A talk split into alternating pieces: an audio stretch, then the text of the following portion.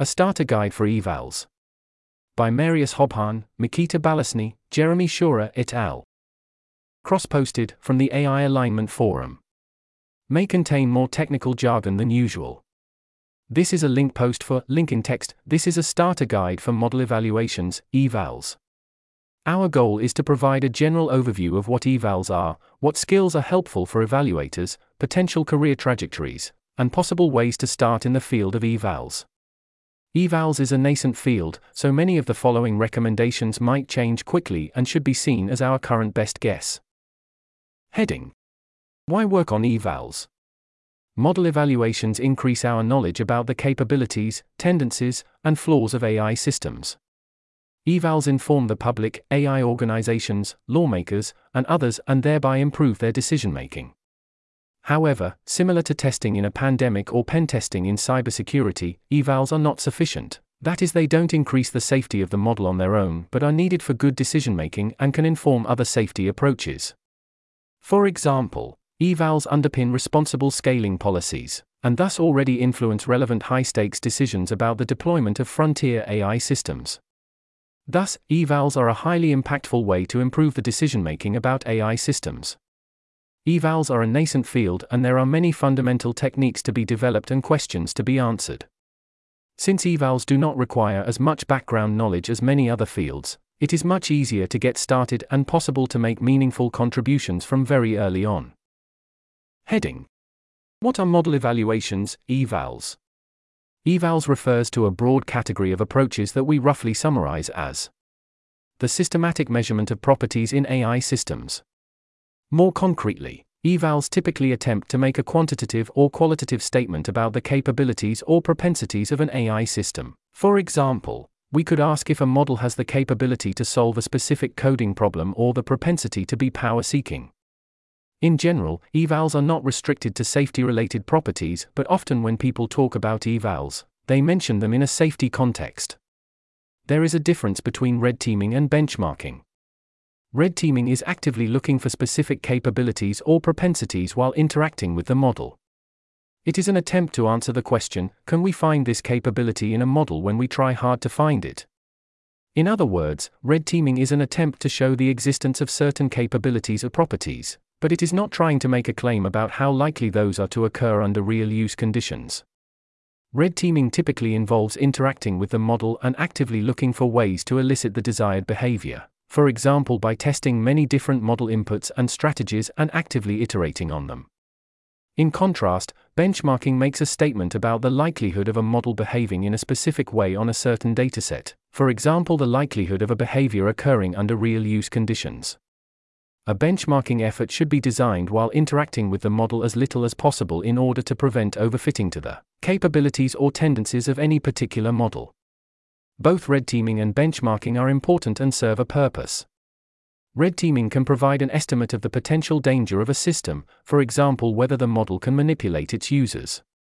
Benchmarking can provide an estimate of how likely an AI system would show these tendencies under specific conditions, for example, how likely the model is to manipulate its users in realistic scenarios.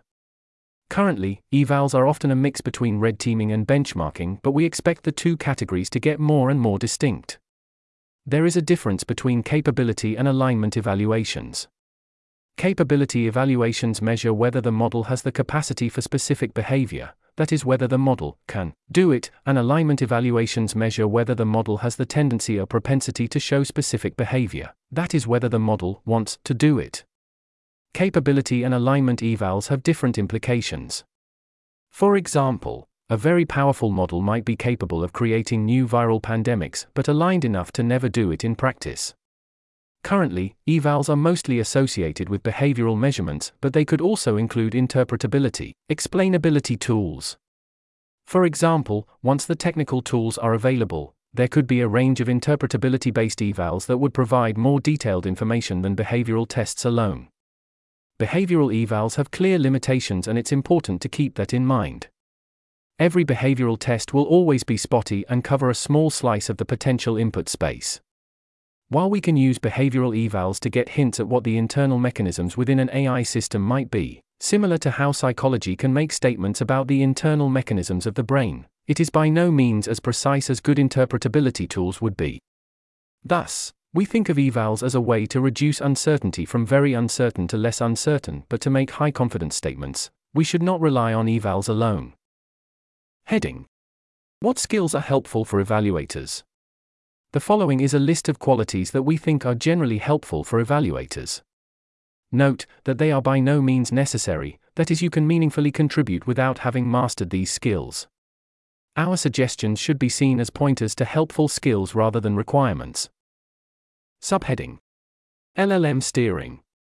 By LLM steering, we mean the ability to get an LLM to do specific things. In this case, LLM serves as a placeholder for whatever the state of the art in AI systems is. Since model evaluators typically make statements about the maximum capacity of a model, working with state of the art systems is required. Currently, these are language based models, but frontier models are already increasingly multimodal. Thus, the list of suggestions below should be extended with whatever skills are required to steer state of the art models and elicit their properties. Subheading Prompting The most obvious form of getting a model to do what we want is by prompting it in clever ways. Thus, evaluators should know the basics of prompt design. This can include knowing a particular set of prompts that works well for a given model, knowing basic prompt pieces that can be put together to form a more efficient prompt, or even better, having a more general predictive theory of how the model works. In some cases, we want to elicit properties of models that have already been fine tuned to not show these qualities, for example by RLHF. Therefore, the ability to break a model or do prompt injection seems really helpful to A. Show the limitations of such fine tuning attempts and B. Get the model to elicit quantities that the model doesn't show with standard prompting techniques. To get started, you can check out a prompting guide by Anthropic, Hugging Face, or Prompting Guide. Playing with LLMs. In our experience, getting a feeling for the model is very important. This means refining your intuition for how models would typically react to many different prompts, which type of things they are good or bad at, what different strategies can be used to make them output certain texts, etc. Often, we found it hard to formalize this knowledge or transfer it between people with different levels of experience. A lot of this informal knowledge comes from playing around with the model, interacting with it, trying to jailbreak it, and applying new discoveries yourself, for example, chain of thought, learning from language feedback, LM agents, etc. While playing with the model, you often stumble upon something curious, quickly form a hypothesis, and check it with a few additional examples. This is much more uncertain than rigorous scientific research, but sharpens and refines your intuitions a lot, which you can then use in your scientific endeavors. Subheading Supervised Fine Tuning, SFT. If a malicious actor wanted to get a model to act in specific, bad, ways, they would likely fine tune the model rather than just prompting it. The same is true for a misaligned model that wanted to self improve for nefarious purposes. Therefore, model evaluators should conduct gain of function research in controlled and safe environments to elicit these behaviors. Fine tuning can also be helpful in other ways, for example, to test how easy it is to undo the guardrails of the model or fine tune a specialized helper model for a more complex task. Thus, it is helpful to know how to fine tune LLMs, both with API fine tuning and open source model fine tuning. Relevant skills include how to use GPUs and parallelize your fine tuning jobs, and implicit knowledge about batch sizes, learning rates, optimizers, quantization, data augmentation, and more. To get started, you can check out guides by Lakra, Myra Keem, Hugging Face, or the OpenAI Fine Tuning API. Subheading RL with LLMs. In some cases, we should aim to use RL based fine tuning to elicit a particular behavior. Especially in cases where the model is supposed to show agentic behavior, RL based fine tuning seems preferable over SFT. Therefore, it is helpful to be familiar with the combination of RL and the type of model you're evaluating, for example, LLMs. Useful knowledge includes how to set up the pipeline to build well working reward models for LLMs, or how to do fake RL, that skips training a reward model and replaces it, for example, with a well prompted LLM. To get started, you can check out tutorials from Hugging Face, Weights and Biases, and Labeler. Subheading Scaffolding and LM agents. Often, we want to understand the behavior of LLMs in more complex settings than just question answering. For example, the LLM might be turned into an LM agent through scaffolding. That is, we build software and tools around the LLM that allow it to continuously act in a real or simulated environment more naturally than just an LLM alone would. Scaffolding is a nascent field, so there is no well established definition or methodology, but it's helpful to be good at prompt engineering and building software frameworks around your model. We expect that LM agents will become very prominent soon, so we especially recommend trying to understand them in detail. To get started, you can check out a blog post by Lilian Weng and METR's paper. Subheading Tool Use there are a couple of tools that might be helpful to know for evals, for example LangChain or the OpenAI evals framework. Both of these are early stage packages and come with their own flaws, but they might still be helpful in your workflow or inspire you to write better ones. Subheading Generalist In our experience, most evals projects iterate between two parts. 1. Conceptual. This can include answering questions like What property am I trying to measure? What is the best way of measuring it? What experiments would give me strong evidence about that property? And more. 2. Execution. This can include coding up the experiments, running the evals on different models, evaluating the results, writing up the findings, and more. Given the early state of the field of evals, there are a lot of straightforward questions where the conceptual part is not very complicated and most of the project depends on execution. In these cases, most of the progress comes from getting simple or medium complex tasks done quickly and less from particularly deep, formal insights. Therefore, evaluators benefit from a generalist skill set that allows them to draw from a range of experiences and a get stuff done attitude that enables them to execute the low hanging fruit experiments quickly. For example, an evaluator benefits from being willing to learn new LLM related techniques quickly and applying them hands on, since the field is moving so quickly. Nevertheless, the conceptual part should not be neglected. Potentially, the most relevant safety critical evidence could come from a small number of well designed experiments that ask exactly the right question. Those experiments can be the result of multiple weeks or months of thinking about conceptual questions, or tinkering with different setups before jumping to the execution phase. Thus, the more mature the field of evals becomes, the more specialized its members will be and the more they benefit from specialized skills rather than a generalist skill set. However, in the current state of the field, a generalist skill set is very helpful. From our own experience, we expect that hands on experience will always be extremely valuable for evals, and thus recommend against specializing entirely in conceptual work. Subheading Scientific Mindset by default, most model evaluations will have multiple potential interpretations. Thus, a beneficial skill for model evaluators is having a scientific mindset.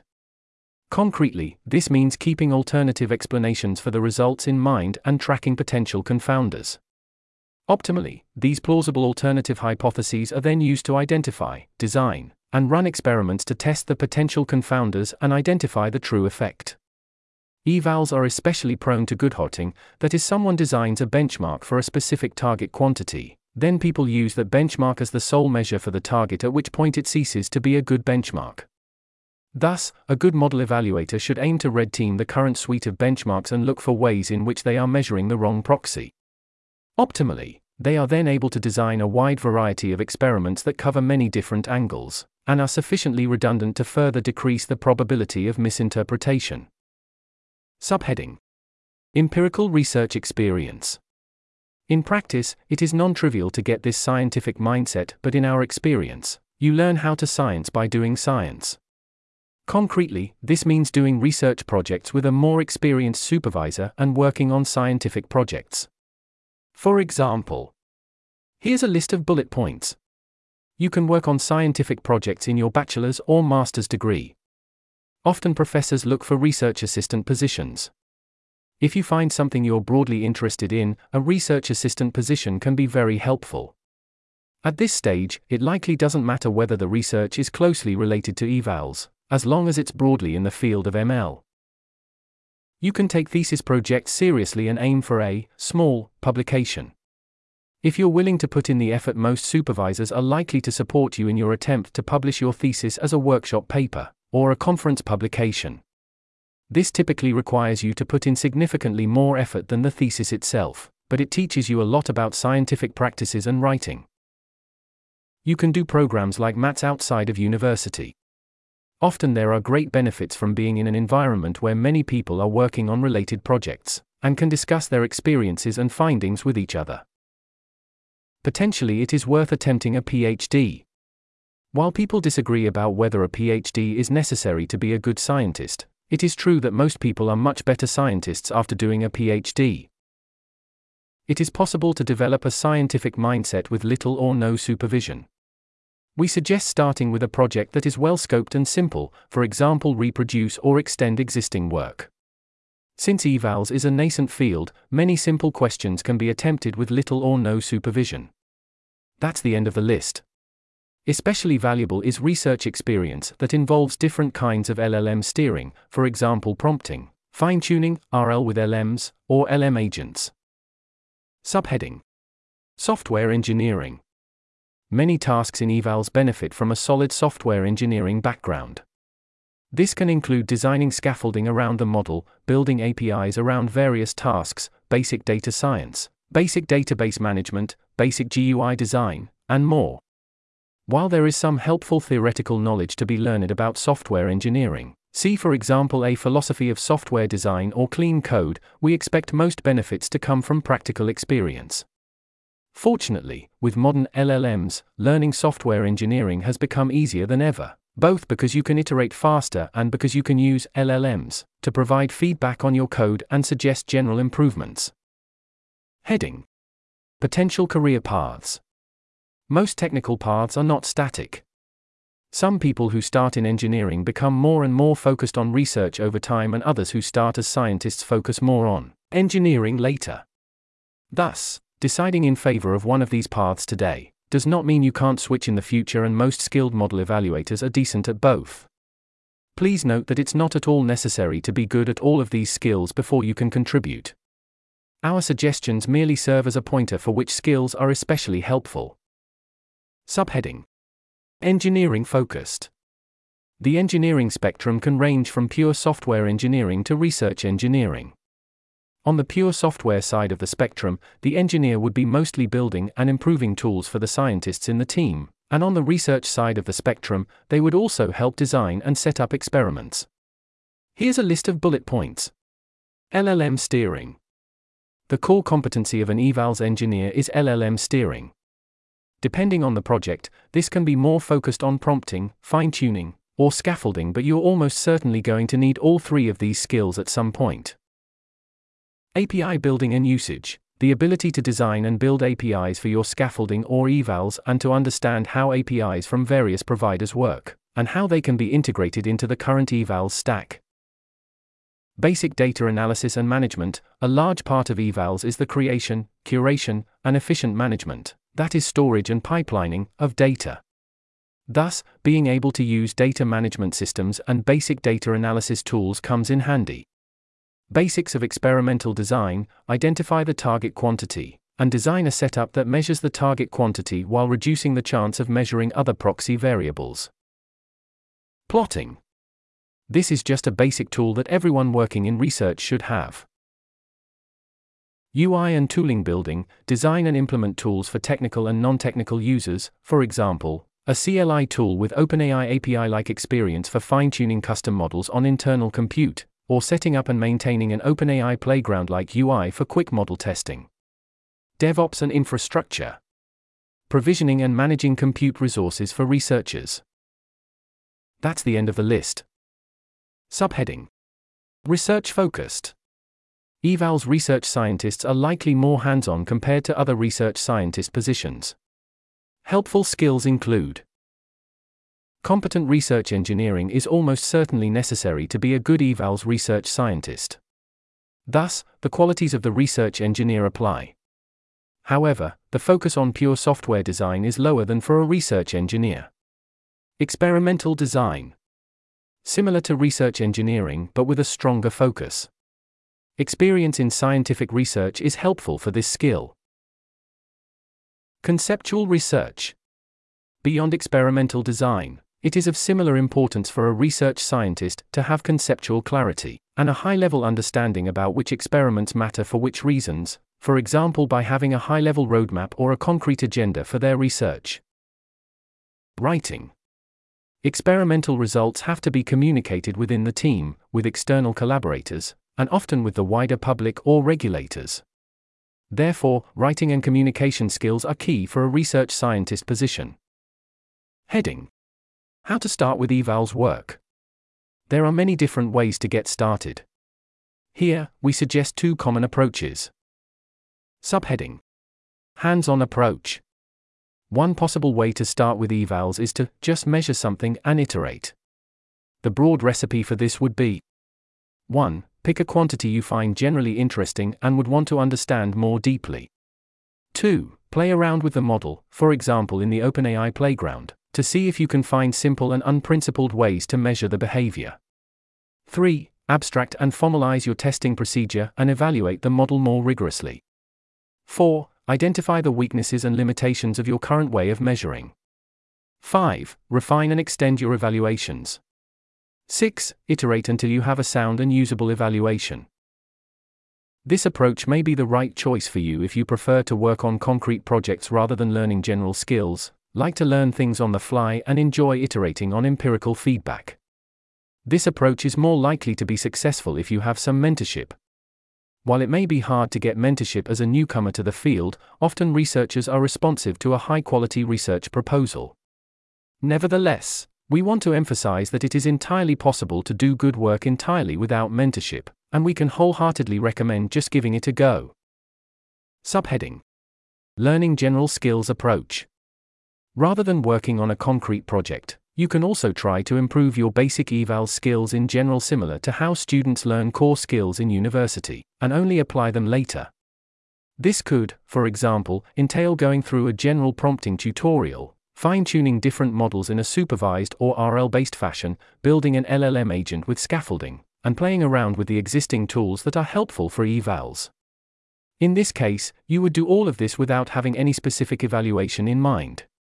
This approach may be the right choice for you if you're very new to software or ML engineering, or you have a general preference for learning basic skills before applying them. Marius opinion. While there is no clearly correct way to get into evals work and it depends on personal preferences and the level of skills, I strongly recommend attempting a hands on project.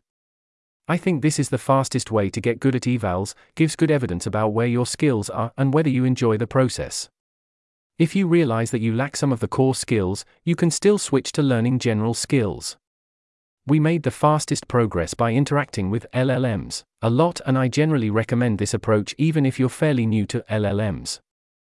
Heading Contributions Marius Hobbhahn led this post, drafted the first version, and edited the final version. Mikita Balesni, Jérémy Scheurer, Rusheb Shah, and Alex Meinke gave feedback. We shared this post with participants of the APART Research Evals Hackathon on the 24th of November, 2023 and are thankful for feedback from participants. This article was narrated by Type 3 Audio for Less Wrong. It was first published on January 8, 2024. To report an issue or give feedback on this narration, go to t3a.is.